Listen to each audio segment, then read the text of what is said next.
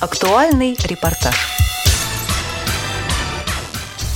В Государственной Третьяковской галерее открылась выставка «Скульптура и литература». Все экспонаты здесь не только можно, а нужно трогать руками. Как рассказала куратор проекта Елена Герасимова, выставка, на которой экспонаты читают руками, адресована в первую очередь людям с проблемами зрения. Это была идея э, сделать выставки скульптуры, которые можно трогать руками. Потому что э, скульптура искусство тактильное, и э, для того, чтобы полный, ну, какое-то более полное представление составить об этом искусстве, нужно все-таки с экспонатами, с этим произведением пообщаться поплотнее, да? Вес, объем, поверхность, материал – это очень важные вещи. В музее ничего трогать нельзя, в том числе скульптуру. Скульптура, она дает возможность познакомиться незрячему человеку э, с искусством напрямую без интерпретации чьей-то, да. Вот. И мы решили, что надо попробовать сделать скульптурную экспозицию, тактильную, в нашем музее. Есть вообще очень много интересных вещей, которые являются такими сочинениями авторскими скульпторов. Мы так и назвали выставку «Собрание сочинений». Эта тема важная для незрячих людей всегда, потому что они в культуру входят через литературу, через тексты. Мы ничего не придумали, это те вещи, которые есть в мастерских скульпторов. Среди экспонатов традиционно классика – бронзовые Пушкин и Лермонтов, керамические портреты Ахматовой и Есенина, скульптуры из дерева, к примеру, развеселые Клюев и Есенин на балу у императрицы, а также фантазии на литературные темы – Дед Мазай, спасающий зайцев, Ладья Данте на сюжет из божественной комедии, Три мудреца из английской песенки и многие другие. Скульптор Дмитрий Тугаринов представил работы по сказкам Андерсона – экспонаты, в частности скульптуры, делаются для того, чтобы кто-то на них смотрел. В данном случае трогал, щупал. У меня были в Швейцарии, во Франции и в Германии. Тоже для незрячих. У меня же, как видите, реализм, а там уже реализм давно потерян. Во всем мире такая скульптура, как в России, отсутствует. У них там потеряно уже в большинстве своем многое. Осталось только у нас, то, то есть они приглашают наших для незрячих вообще во всех музеях мира, в частности в Лувре. Там существует специальный зал скульптуры, где э, могут незрячие люди прийти, потрогать пластиковые копии с э, великих произведений искусства руками. Вот, у нас эта выставка третья, по-моему, вот эта скульптура по Брейлю. Вот, ну, будем надеяться, что будет это происходить и впредь. Среди экспонатов есть единственная работа, для создания которой скульптору позировал сам герой.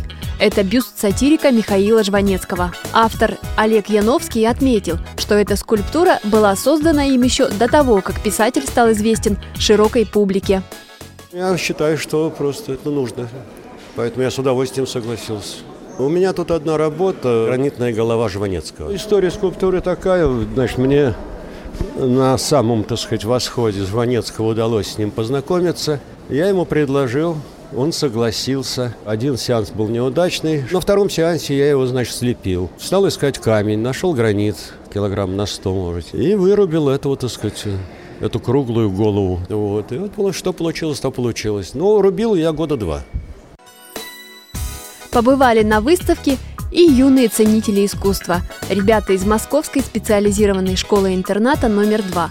Впечатлениями поделились шестиклассники Юлия Елисеева и Федор Гаранкин. Да мы на этой выставке уже всех посмотрели. Кто запомнился?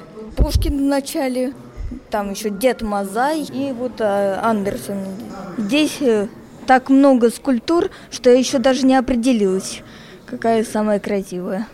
Мне больше всего понравился э, Толстой на коне.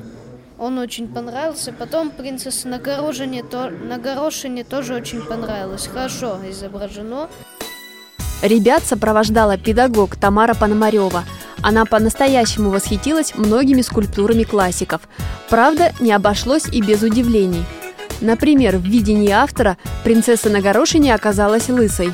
Искусство способно удивлять всего двое ребятишек сегодня смогли быть свободными, потому что у детей мало того, что экзамены, ЕГЭ, сегодня у них в интернате еще э, соревновательные «что, где, когда», две, э, две команды, и команды такие гендерные, так что мы с трудом смогли сюда приехать. Но мне хотелось, чтобы дети э, увидели какой-то праздник быть на вернисаже, потому что другое дело завтра прийти, здесь все тихо, спокойно, никого нет, внимательно рассматривать, но вернисаж – это возможность встретиться э, с авторами, а авторы со всей страны, ну и, конечно, внимательно рассмотреть. И хочу сказать, что ну, я все-таки за то, чтобы искусство было красивым, прекрасным. Ну, например, я не согласна с Николаем Гумилевым изображением. Нам всем понравился Лев Николаевич Толстой. И он сделан совершенно в классической манере, э, хотя это всего 2013 год. Я считаю, что это сделано с уважением – к этому великому человеку и к нам, как к зрителям. Дети должны расти э, в осознании того, что у них прекрасная страна, правительство, хорошая семья, и они вырастут серьезными творцами. Это уже пятый выставочный проект в Третьяковской галерее в рамках долгосрочной программы «Язык скульптуры по Брайлю». Здесь представлены 35 скульптур, а также медали и книги, напечатанные шрифтом Брайля – те, кто еще не успел ее посетить, могут это сделать. Выставка продлится до конца года.